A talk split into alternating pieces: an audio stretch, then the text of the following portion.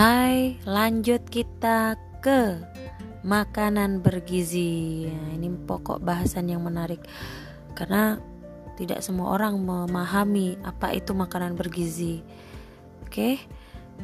Makanan bergizi itu adalah makanan yang mengandung gizi seimbang. Nah, gizi seimbang itu apa?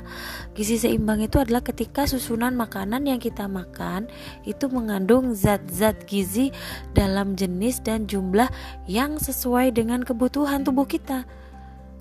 Dengan tetap memperhatikan keanekaragaman dari makanan.